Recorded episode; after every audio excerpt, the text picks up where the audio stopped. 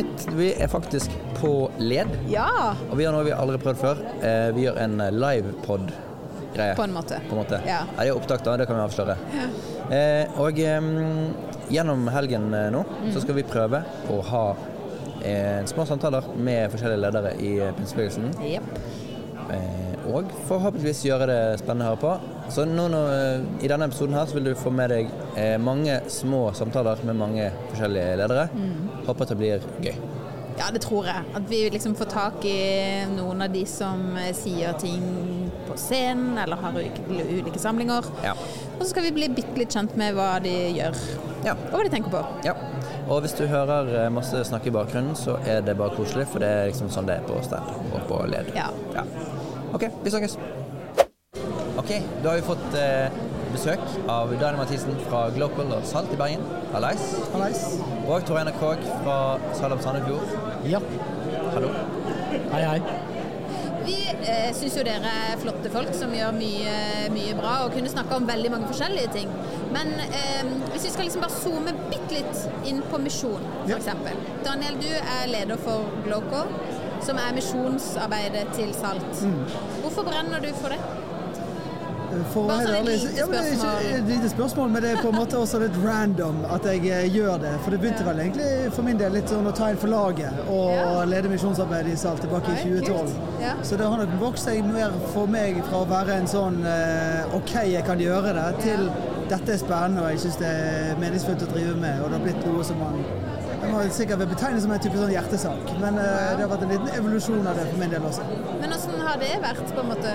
Eller, jeg, jeg ser for meg at flere kan kjenne seg igjen i kanskje ikke den reisen, men det derre Oi, jeg vet ikke om jeg har liksom hjertet der, eller at det er det jeg er kalt til, eller Ja, det, Men hvordan kanskje, har den ja, reisen ja, vært? det er jo for så vidt en interessant metasamtale om så hvordan oppstår lidenskap for noe, en Ja. sak. eh, Og gjerne kan vi jo på en måte det er jo kunstig eh, ofte tenker at det skal oppstå i vårt indre på en eller annen sånn organisk og vakker og åndelig måte, og så skal vi handle på den lidenskapen og tre inn i oppgaver og roller som er i tråd med den indre energien på en eller annen måte. Men noen ganger så vet du ikke før du prøver det, på en måte. Eh, Få dratt til India en gang og kjenne på at det er meningsfullt å jobbe med mennesker i en annen kultur og se at evangeliet skaper mening på en helt annen måte enn jeg hadde opplevd i norsk kontekst. Og jeg tror absolutt at det er masse kall og tjenester som kan på en måte oppdages, mer enn at det skal bare handles på. Og misjon for meg er et eksempel på en sånn bottom up eh, learning-greie. Hva har det gjort med deg, da? Det gjør jo at jeg eh, står her og er misjonsleder i Salt på ellevte året, liksom. Og har fått eh, med ti andre pinsemenigheter i Norge på å gjøre spennende ting i India. Og, og at jeg fortsatt uh, syns at det er verdt å bruke tida på. Det er 30% av min arbeidshverdag. Ja. Eh, men eh, 100% kjør på WhatsApp i baklommen hele uken gjennom. Og masse, masse rike opplevelser eh, og litt Taj Mahal på toppen av det hele. Det er så bra. Tor Einar, du har en litt annen inngang til det. Salem Sandefjord har på mange måter lenge vært i det, og så starter dere på en måte litt eh, på nytt igjen eh, nå. Er det riktig? Ja, vi har jo hatt en fagskole i mange år Ja. i menigheten som jeg sitter som styreleder for. Ja. Og eh, vi har jo en avdeling knytta til Philadelphia Oslo bl.a. Ja. Med fagskolen Essens, som har Discovery-linja i, eh, i Philadelphia Oslo, lokalisert. da.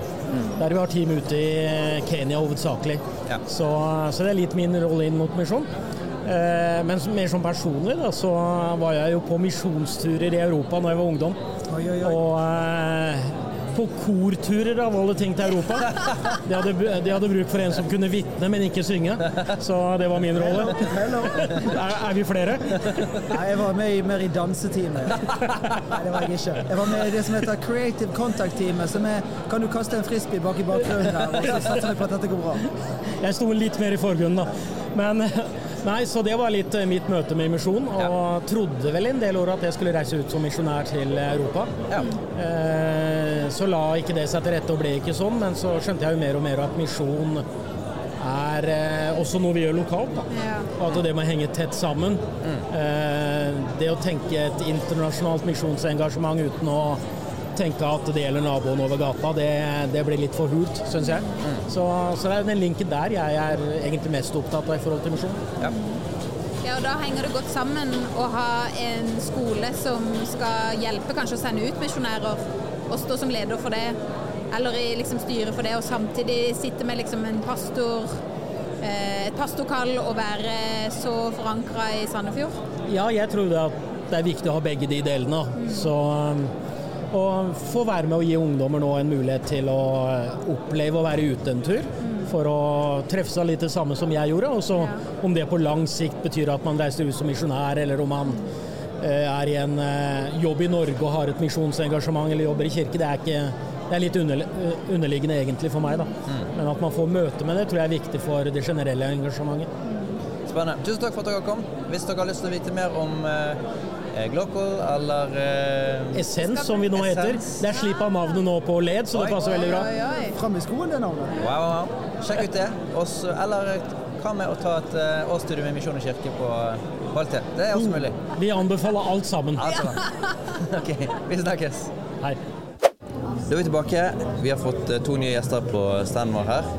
Eh, Petter Algrøy. Hallo. Hallo. Hei. Min tremenning, faktisk. Du er, mm, bor i Kviteseid, egentlig fra Bergen. Eh, advokat. Stemmer. Og er også eh, engasjert i misjonsprosjekter i Afrika. Riktig? Ja. Eh, og også er det Lars Kristian Gjerdaug. Hei, hei. Du er pastor i eh, kollektivet. Har også vært eh, med på podkasten før. Stemmer. Veldig bra. Ja, velkommen. Og, ja, velkommen. Veldig gøy at dere ville dukke opp på vår lille stand og snakke litt med oss. Um, eh, dere har begge to snakka litt om åndelig lederskap. Og, og det er jo kanskje noe som man kan tenke sånn blir litt sånn svulstig eller pompøst. Men hva, hva tenker dere at det betyr i den konteksten som dere er? Du Petter f.eks. som jurist. Eller advokat der du er. Hva betyr det å liksom leve i et åndelig lederskap, eller Altså, jeg tror for, for min del så handler det jo mye om å være åpen for de eh, hva skal jeg si, de løsningene som Den hellige ånd har for konkrete saker som vi jobber med, og for virksomheten min osv. Rett og slett det å ta med seg eh, åndens ledelse i hverdagen, da, for å si det litt enkelt. hvordan gjør du det? Eh, ja, det, det er et godt spørsmål. Jeg tror at eh, jeg tror at mye av det handler om selvfølgelig å bruke tid med, bruke tid med Gud, bli kjent med Guds stemme. Sånn at det er lettere å høre hva som er Den hellige ånd. Hva er på en måte dine egne tanker? Hva er, eh, hva er angrep? Eh, og liksom det, lære seg å skjelne det, da. Eh, det tror jeg er, er noe som er viktig. Men så kjenner jeg jo òg sjøl at at overgivelse eller villighet til å gå på det som Gud har for deg. For, for meg tror det er en, eh, det er en nøkkel. Det at hvis du faktisk overgir jeg sier selskapet ditt, karrieren din, eh, jobben din til Gud og sier at bruk, bruk meg her, her vil jeg bli brukt, eh, så tror jeg at det er ja, en av grunnene til at eh, Gud faktisk også taler på dine vegne. Den overgivelsen er viktig. Kanskje vanskelig å si noe om på en måte hvis man har gjort det allerede, men hvordan tror du at den holdninga til livet ditt og det du gjør, har vært med å påvirke der du er i dag? Eller sånn Nei, altså Jeg vet jo selv at det har, hatt veldig mye å si for de valgene som, eh, som jeg har tatt. Og veldig mange av de tingene som jeg føler at eh, ja, Gud har bedt meg om å gjøre, eller noe ledet meg, da, så er gjerne ting som der og da, når jeg har fått tiltale av Gud, ikke har på en måte nødvendigvis gitt mening i det menneskelige eller vært utfordrende i det menneskelige osv. Så har man sagt ja, egentlig på tross av at man ikke helt vet hvordan dette kommer til å bli. Eh, men så må jeg presisere at så ser man jo i etterkant at det har blitt veldig bra. Ja, selvfølgelig ting som er utfordrende, men det er det beste livet man kan ha, er å så overgi seg til eh, Guds ledelse for, eh, for livet. Og jeg har sett at det eh, fører selvfølgelig til velsignelser i forhold til den tjenesten og sånn som man har, men også eh, har jeg opplevd veldig at det har vært på en måte personlige velsignelser i mitt liv og i familielivet, og at Gud faktisk hva skal jeg si, og, og, også bryr seg om hvordan vi har det som, Ja. som mennesker. Da. Det er ja, et viktig aspekt for meg. Lars Kristian, du har snakka om dette litt, sånn, litt mer i en kirkekontekst, eller i gudstjenesten. Hva betyr åndelig ledelse der?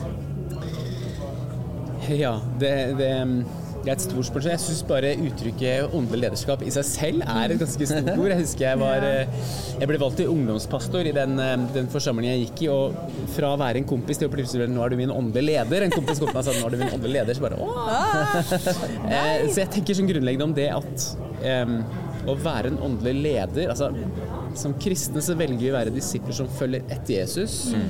Når du også sier ja til åndelig lederskap, så, så tenker jeg for meg så handler det om at du sier også ja til å lede de som går bak deg, til å følge etter Jesus. At du blir altså ikke bare, Nå er det ikke bare at jeg skal følge etter Jesus, men at jeg også skal legge til rette for de som kommer bak meg, til å følge etter. og Eh, og det påvirker jo veldig mange aspekter av livet. Og, og oppgaven blir jo da for meg å holde meg så tett på Jesus som mulig, så jeg kan lede andre. Og også den oppmuntringsbiten og, og kanskje tørre å gå først i noen ting.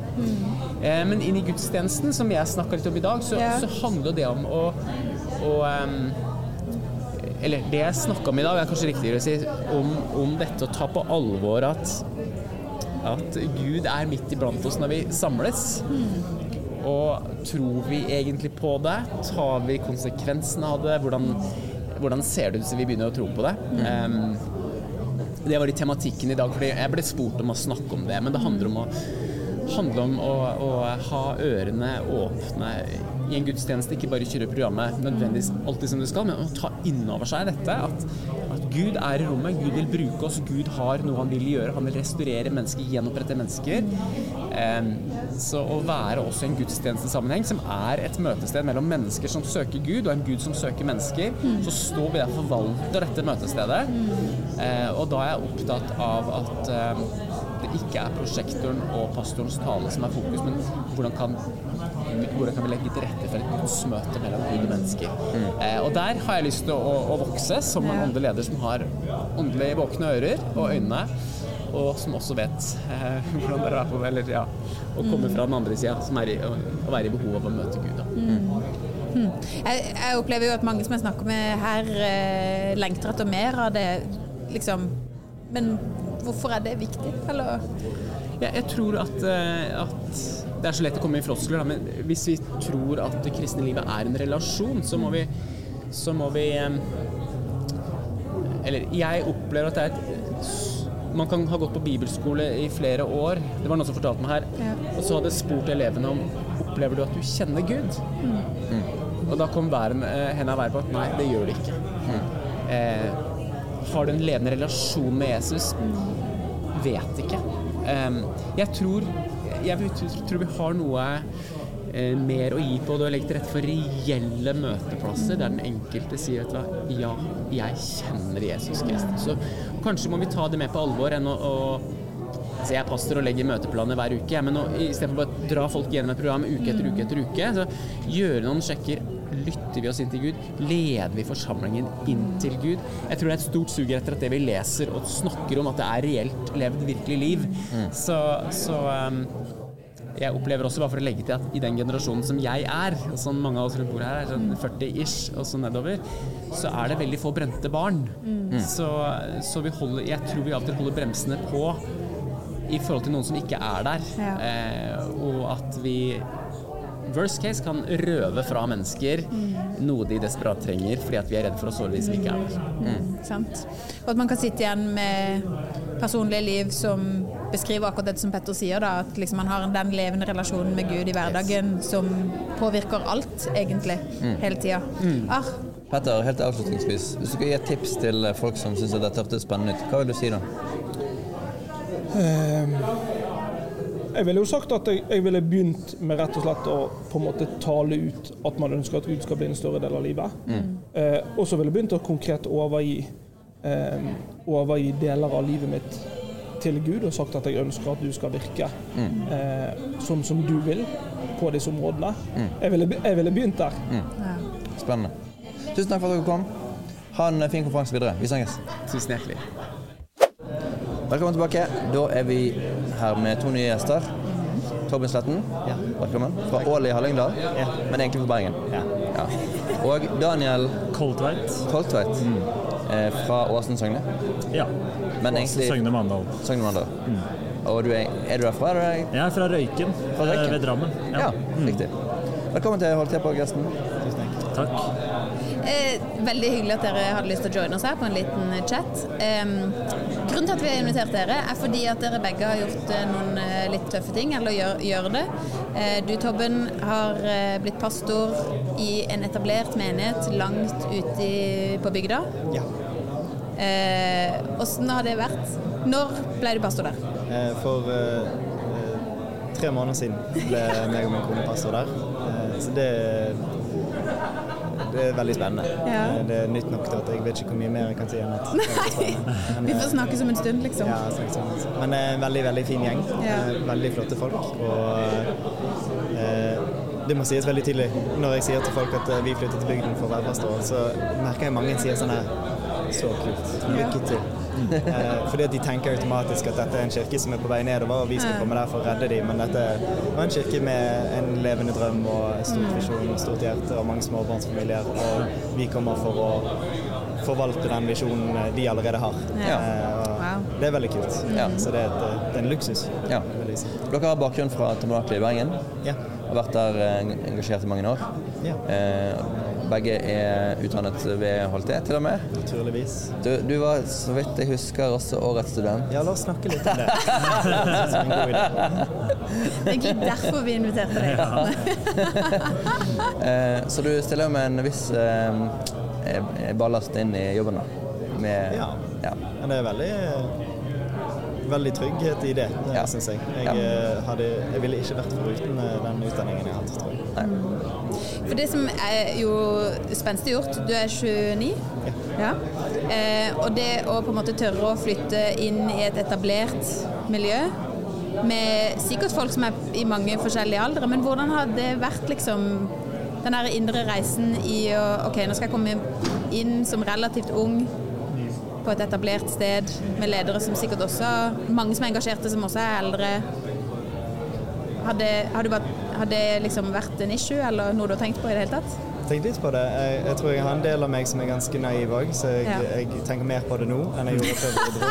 Men uh, jeg, husker, jeg spurte Per Eivind Kvammen, det var han som på en måte sendte oss dit. Uh, hva, hva gjør man når Eller hva gjør jeg når eh, det eldre ekteparet sliter med ekteskapet sitt? på en måte? ja. Eh, men han, han sa at eh, først og fremst så må du bare være takknemlig hvis noen faktisk deler noe sant med deg. Ja. Uh, og, og innser det at det er jo ikke normen i Norge at noen kommer til pastoren med problemene sine. Eh, så eh, det, lø- det svarte jo egentlig ikke noe på problemet, sagt, men eh, det ga meg likevel en sånn trygghet i at eh, målet er jo bare å gå og bli kjent med folk og, prøve å stille meg tilgjengelig. Og så, og så eh, må jo jeg bare invitere til jeg er her og ønsker å hjelpe oss stake ut en retning. Eh, og så må jeg mer enn kanskje med ungdomsarbeidet være åpen for ønsker dere å være med, eh, mer enn at jeg kan bare si sånn her går vi, på en måte. Ja. Ikke at du kan gjøre det så veldig mye med ungdomsarbeid nå lenger heller, men, eh, men jeg, eh, jeg må invitere til det, og så må folk få vise meg tillit hvis de ønsker det, tror jeg. Eh, Og så i mellomtiden så kan jeg egentlig lene meg litt på utdanning og litt på etos i det på en måte at eh, jeg vet at det er noen ting jeg kan som eh, ikke alle har brukt så mye tid på, og da vil jeg bruke tid på det enn så lenge. Og så har jeg så sykt mye å lære av alle de folkene som, som er i kirken, og som har ledet den uten pastor rundt seg i, i mange år. Ja. Eh, og skal ikke komme inn Det er liksom eh, frykten, da. At vi kommer inn som noen jyplinger fra Bergen og bare sånn Nei, nå skal ting skje. Det var vel det første vi sa, at vi, vi er ikke her for å ha en revolusjon, men eh, for å leve med dem. Ja. Ja. Ja, så fint, da. Daniel, du har vært pastor i Oasen i hvor mange år? Jeg har vært pastor i Oasen i eh, seks og et halvt år. Ja, det begynner å bli en liten stund. Så da starta du når du var hvor gammel? I Oasen, eh, da var jeg 25 ca. Rundt der. 24-25. Ja. Og så har reisen utvikla seg til at du i dag er hovedleder for Ja. kirka, som både er i Søgne og i Mandal. Og har en del på teamet ditt som både er ansatte og andre som er en del eldre enn deg. Ja, absolutt. hvordan har det vært? Eller hvordan er det? Det er eh, i all hovedsak veldig bra. Veldig bra å ha folk rundt seg som er eldre, som har mer erfaring. Og eh, til å begynne med så vil jeg si at det, det er skummelt. Eh, og man, eh, man kan føle seg liten. Man kan miste troa på seg sjøl. Eh, fordi at man tenker at alle andre de vet så mye bedre. De har så mye mer erfaring. Eh, veldig mye handler om trygghet, tror jeg. Ja. Eh, trygghet i, i seg sjøl. I, i hvem man er i Gud. At han, har, han har kalt og salva meg og satt meg til den tjenesten jeg er i. Eh, og da trenger jeg ikke å være redd for kompetanse eh, eller flinke mennesker. Er det bare et kjempepluss. Mm. Du er jo selvfølgelig heldig og har en HLT-bachelor, Ja, så det hjelper kanskje veldig. det, det hjelper så sykt mye. Og, og, Hovedsakelig det som gjør at dette går fint. ja, og selv jeg var jo, jeg var jo ikke en mønsterelev. Jeg fikk C-er. Oi! Og jeg fikk likevel. dårligere enn det òg. Så at dere vil ha meg her, det er jo wow. Det er Det er rom stort. for alle. Det er stort av dere. Rom for Ja. alle. Ja. Men altså, liksom, hvordan har den reisen vært med å finne sin indre trygghet? I liksom OK, du får bruke meg, Gud, uavhengig av hvem jeg skal på en måte leve sammen med eller gjøre dette, tjene sammen med, da.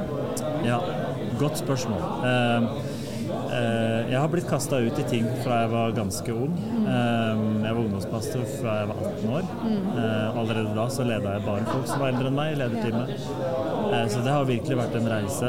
Eh, og eh, for meg så kommer ting Det kommer alltid tilbake til kallet. Sånn, Så når jeg er usikker, når jeg blir når jeg føler at jeg, jeg har ikke det som skal til for det her, så, så spoler jeg bare tilbake alltid til, til kallet mitt. Eller til den kallsopplevelsen jeg har eh, når jeg opplevde at Gud kalte deg og, og, sa at du skal, du skal lede unge mennesker. Eh, eh, og eh, når det ligger i bunn, Ja. så, så kan man tåle ganske mye. Uh, og etter hvert som man leder, så, så får man også troa på at man har faktisk noe å gi. Uh, man har faktisk noe som er bra. Eh, og man får seg en del erfaringer. Jeg, har stått i, jeg har stått i tre forskjellige menigheter med hver sine menighetskriser. Og jeg vet veldig mye om hva som, hva som gjør vondt i en menighet. Ja, og jeg tror jeg har noe å gi til de unge lederne våre, eh, som handler om hvordan eh, man kan takle motgang eh, og når ting blir vanskelig. Eh, og, og jeg kjenner en veldig motivasjon for å gi det videre. Eh, er det en ting som jeg er takknemlig for, så er det at jeg, jeg står i tjeneste i dag fremdeles, Ja. etter å ha opplevd mange tunge runder. Eh, det er virkelig Guds nåde at jeg, at jeg elsker å bygge kirke fremdeles. ja, sant. Det er jo helt fantastisk. Eh, Så, så jeg tror at gjennom erfaring, gjennom å ha stått i en stund, så skjønner man at man har noe å gi. Og, eh, ja. Man har troa på det. Du, holdt på hva, hva har vært viktig for deg i forhold til de som er eldre rundt deg? Hvis em, det er noen eldre som lytter på i dag, hvordan kan man hjelpe liksom, yngre som man enten blir leda av eller bare har i sin nærhet? Finne den tryggheten eller samarbeide godt eller Ja. Nå, nå er det sånn at vi, Jeg har ansatt eh, to eh, campuspastorer eh, i Søgne og i Mandal, som begge er dobbelt så gamle som meg. Så de er sek- litt over 60 begge to. Um, og um, det også har vært en vei for meg å finne ut av hvordan man skal håndtere det. Eh, noen ganger så må man si ting ti ganger for at de gamle skal skjønne hva man mener. men eh, men, men eh, det, det å på en måte det å forstå at det går veldig fint å ikke kunne alt, det er veldig greit. Og det er egentlig utrolig befriende å vite at jeg har svakheter, og det er helt ok. Og det har alle sammen. Og at det finnes en raushet i det også, Ja. at de er liksom rause. Vi gjør dette sammen. Ja, vi gjør det sammen, og faktisk så trenger jeg kompetansen til disse menneskene her. Eh, sant? Jeg, jeg er 31 år og hovedpastor i en menighet med to, to campuser med, med gamle mennesker, unge mennesker, familier, eh, mennesker som har skilt seg, gått fra hverandre. Masse som jeg ikke har i det hele tatt livserfaring eh, til å møte. Eh, det er mennesker som har gått mye lenger med Gud enn det jeg har gjort. Eh, det å få inn da en, en eh, pastor som er 60, som har vært, eh, har vært pastor i 40 år, eh, har en, en erfaring, en åndelig trygghet, eh, har bana vei i, i mange flere menigheter og eh, har en erfaring i det åndelige landskapet som jeg ikke har i det hele tatt. Det hjelper jo meg til å kunne lede menigheten sykt mye lenger. Ja. Sykt mye dypere. Eh, så det å bare erkjenne at, eh, at jeg kommer til kort, Mm. jeg har svakheter, eh, på en måte supplere med andre styrker, utrolig befriende. Ja, veldig kult. Tobben, eh, sånn avslutningsvis, hvis det er noen som er eh, relativt unge, føler seg unge, som liksom eh, står i en sånn åh, jeg har lyst til å være modig, jeg har lyst til å gå på det som Gud kaller meg til. Um, hva ville du si? Liksom hvis det føles skummelt og uant og etablert mening, menighet i, i Ål, liksom? Skal man tørre? Ja, vi skal jo det. Det- Det var denne naive delen av meg da, som eh, bare jeg, jeg har ikke tenkt at det er så veldig skummelt, egentlig. Eh, Men det kan hende fordi at det meste i livet er jo litt sånn skummelt egentlig, så da blir det sånn pick your poison. Det var jo en eh, pessimistisk holdning.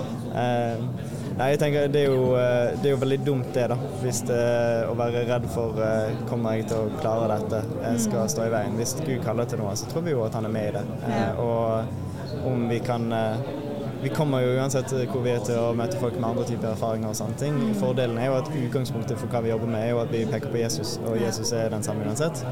Så eh, ja, det er jo bare å gunne på, tenker jeg. Gå sier vi all in, All in. som de sier på Ål. All in. Og med det, de fine ordene der, så eh, sier vi tusen takk for at dere kom. Ha en eh, trivelig konferanse videre. Takk for det. Da er vi tilbake. Vi har fått eh, to nye gjester på standen vår her på eh, LED. Bare Bjørlerengen. Hei, hei. Hallo. Hei. Du er, jobber i Filadelfia Oslo. Stemmer. Tidligere ungdomspastor i Salem Sandefjord. Og eh, tidligere studentpastor på HLT. Eh, Studentrådsleder. Studentrådsleder, ikke pastor. Studentrådsleder. Ah. Ja, fint. Ja, også Cornelia Lyngås. Hallo. Hei, hei. Du er, jobber i Philadelphia i Ålesund. Jepp. Yes. Men er egentlig fra Sauda. Yes. Ja, velkommen begge to. Takk. D dere er jo her fordi eh, vi har snakket om eh, Dere har snakket om eh, neste generasjon. Eh, Egentlig i en eh, relasjonskontekst, men Ja. fordi dere har begge jobba masse med ungdommer og unge mennesker.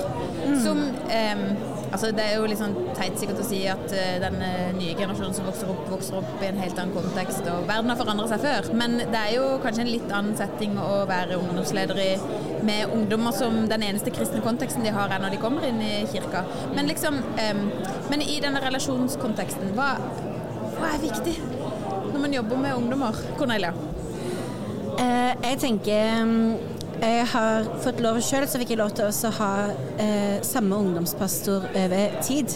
Han var der når jeg var tolv og ramla inn i ungdomsarbeidet og ville være eh, ungdomspastor andre gangen jeg kom, så sa jeg at jeg vil ha jobben din. Eh, en, en kid i onepiece med crocs, liksom. Eh, og han tok det så på alvor eh, og ga meg en helt overkommelig bibel, sa ville ta kollekten neste fredag. Eh, jeg fikk være med og bli tatt på alvor fra starten av. Og så var han seig i det. Han var der hele ungdomsskolen. Og når jeg da flytta for videregående, så var han fremdeles tilgjengelig. Og det forma meg sånn og gjorde det så solid for meg at når jeg har blitt ungdomspastor nå, så har det vært eh, De siste seks åra så har det vært eh, virkelig på mitt hjerte å ta ungdommene på alvor. Eh, Led har gjort en utrolig god jobb i år med å eh, snakke om det og så støtte opp om de som har et kall, og heie de fram. Um, og, og det å få lov til å stå i det syns jeg er veldig fint. Og det er mange ungdommer som er veldig framoverlent. Um, og som har lyst til å være med å bygge kirke, som kommer med sine drømmer. Og ta det alvorlig uansett hvordan deres omstendigheter måtte se ut. Og få lov til å heie på det over tid. Um, det tror jeg har gjort eh, en utrolig forskjell for meg, eh, og det håper jeg har gjort en forskjell for de jeg får være med å lede. Ja, så fint.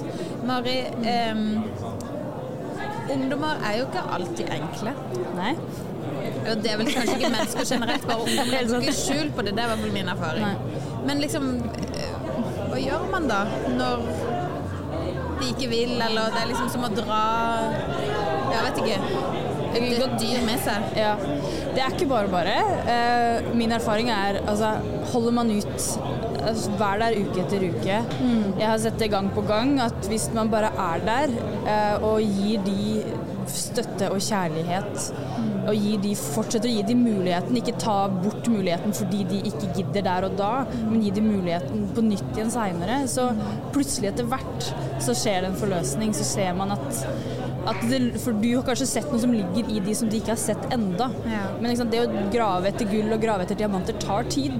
Så det å være, tørre å være tålmodig, tørre å liksom OK, puste med magen. Det kommer til å gå bra etter hvert hvis man bare tør å stå i det. Og sånn som Cornelia sier, det å altså det, hvis man kan være ungdomsleder over tid, så er det, beste du kan, det er det beste du kan gjøre for ungdomsarbeidet, for kirka og for din egen del. Fordi å bygge relasjoner tar tid. Og, man, og sånne ungdommer som, hvor, som trenger tid, da, Ja. som det tar litt tid å få ut deres potensial, så trenger de at du er der over noen år. Tror dere at det er annerledes å eh, få relasjoner til ungdommer i dag enn hva det har vært eh, tidligere? Eh, 10 år, 20 år, en generasjon tilbake? Vanskelig spørsmål å svare på, kanskje, men hvordan er generasjon sett eh, annerledes enn tidligere, tror dere? Jeg, jeg tror det er vanskeligere. Eh, altså, de er de isolerer seg mer, Ja. eh, også i når de er i sosiale settinger. Ja. Sant? For du har en telefon, du, du har du kan, noe du kan gjemme deg bak. Um, men sånn, behovet for å bli sett er kanskje enda større, Ja. nettopp fordi de isolerer seg ofte. Um, så, og det er ja. Så det å også greie da å komme seg forbi den barrikaden, på en måte. Kommer man seg forbi der, Ja. så da, da er det ikke bare smooth sailing, men det, kommer man forbi der, så har man mange muligheter da. holdt på å si, hva gjør man Eller fordi jeg, jeg tror kanskje eh, at man kan tenke at oi, eh, der liksom det ungdommer lever i i dag, det er så annerledes enn det jeg levde i selv, til og med. Hvordan skal jeg skape kontakt?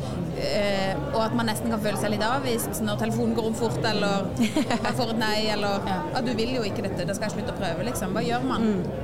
Jeg tror? For meg Jeg ble så ivrig. Hiv meg på. Ehm, jeg vet ikke, jeg hører ofte mm, mange som er veldig kritiske. Altså, ungdommen ser på X on the beach og fysj og føy, og det er de for øvrig. Fysj og føy. Um, men uh, hvor man avviser ting så utrolig at man liksom Man tar så avstand at man ikke er klar over hva som egentlig blir vist, og hva som skjer. Uh, både med trender og hva eh, hva som de er opptatt av, hva det som er viktig for dem. Eh, og klart Sosiale medier det er jo ikke, det er jo en klisjé for en grunn, men sosiale medier har jo endra veldig mye i våre kirker og i relasjoner eh, og i trosbildet som formes i de unge. Og et, eh, min oppfordring alltid er bare altså, Kanskje du skal ta avisen i den ene hånda eh, før du trykker på Bibelen, liksom. Sjekk eh, hvis det legges ut på en VG-artikkel at eh, så og så mange hoppa i høyet på TV i går. Så ja, kjempedumt, og det er jo ikke noe bra å fylle seg med, men kanskje du bare skal vite om at det har blitt vist. Fordi ungdommene, de ser det. Eh, Det er det de prater om i sine friminutter, det er det som skaper memes og interne vitser hos de. Eh, Så hvis vi som voksne ikke er klar over hva som beveger seg hos de, hva som skjer i deres nyhetsbilde eh, og, og i deres vennegjenger, så tror jeg vi skaper en veldig unødvendig avstand som Ja. er egentlig ganske lett å kvitte seg med. Ved å bare hive, henge seg litt på. Um, ja, for å få oversikt. Gir det mening? Ja, ja, ja. Jeg er helt enig. Vi å finne common ground. Og det å Jeg holdt igjen på TikTok veldig veldig lenge og tenkte det skal jeg ikke hoppe ut i. Men så kom, kom covid og, og sånne ting, og tenkte jeg ikke, men jeg hopper ut i det. Er jo der de er. Det er jo der de bruker tid, ikke sant. Eh, og det å ha noe felles å kunne snakke om. Eh, for de som aldri har vært i kirke før, bare oi shit, du jobber i kirke, du er prest eller pastor, altså, du, og så har du sett de samme som jeg har sett. Du kjenner til Ja. de samme tingene. Det Terskelen blir jo så mye lavere da. Du blir liksom på samme bølgelengde. Absolutt. Med, med altså, så mye i popkulturen. Det blir mer og mer sjokkfaktor, det blir mer og mer grafisk. Eh, I lavere og lavere alder. Jeg så en film med tolvårsgrense på kino her om dagen og fikk jo hakaslepp. Tenkte jeg hadde aldri tatt med en 18-åring på den kinoen her. um, så, så det blir bare alt, Man blir så nummen til alt. Og det å være tydelig da på å ha Guds verdier og det som er um, idealet vi har som kristne for alle områder av livet. Både eh, vennskap og samliv og tro eh, og renhet. Alt dette her. Eh, samtidig som man vet litt hva er det de ser som normalt. Det tenker jeg er veldig viktig. Siste spørsmål. Hvordan blir man kjent med ungdommer? Her er det god, Mari.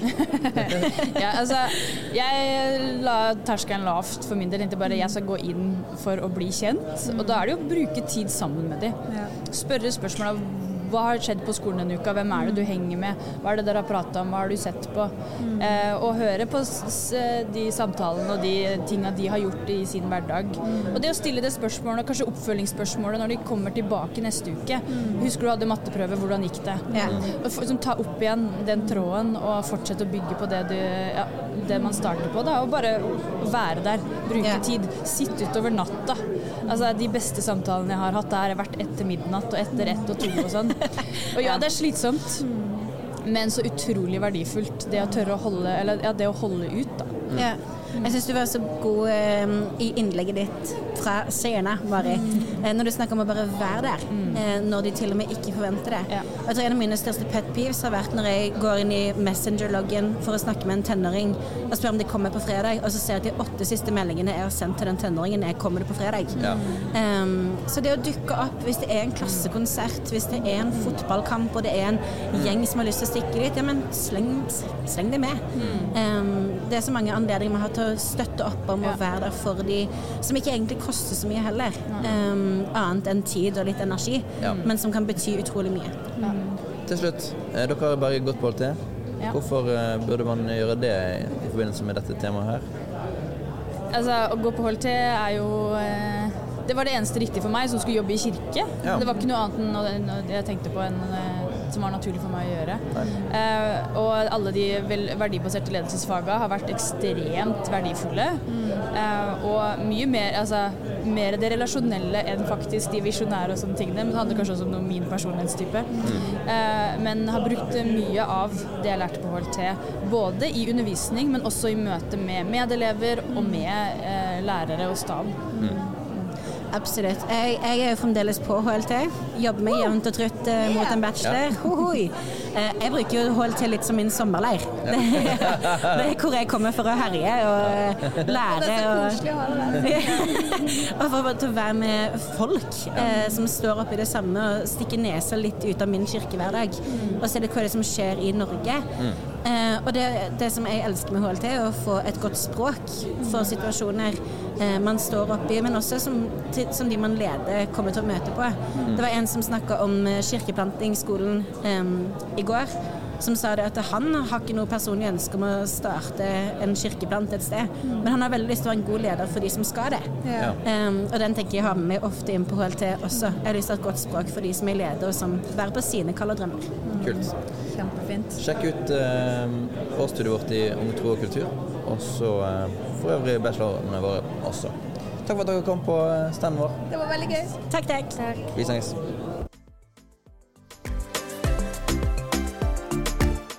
Tusen takk for at du har hørt på denne podkasten. Da var det faktisk ferdig for denne gang. Hvis du har lyst til å vite mer om HLT og det som skjer her, så kan du sjekke oss ut på hlt.no, eller finne oss på sosiale medier. Yes, Vi er både på Instagram og Facebook, og vi er faktisk til stede på Twitter også. Det er rått. Det er rått. Da snakkes vi.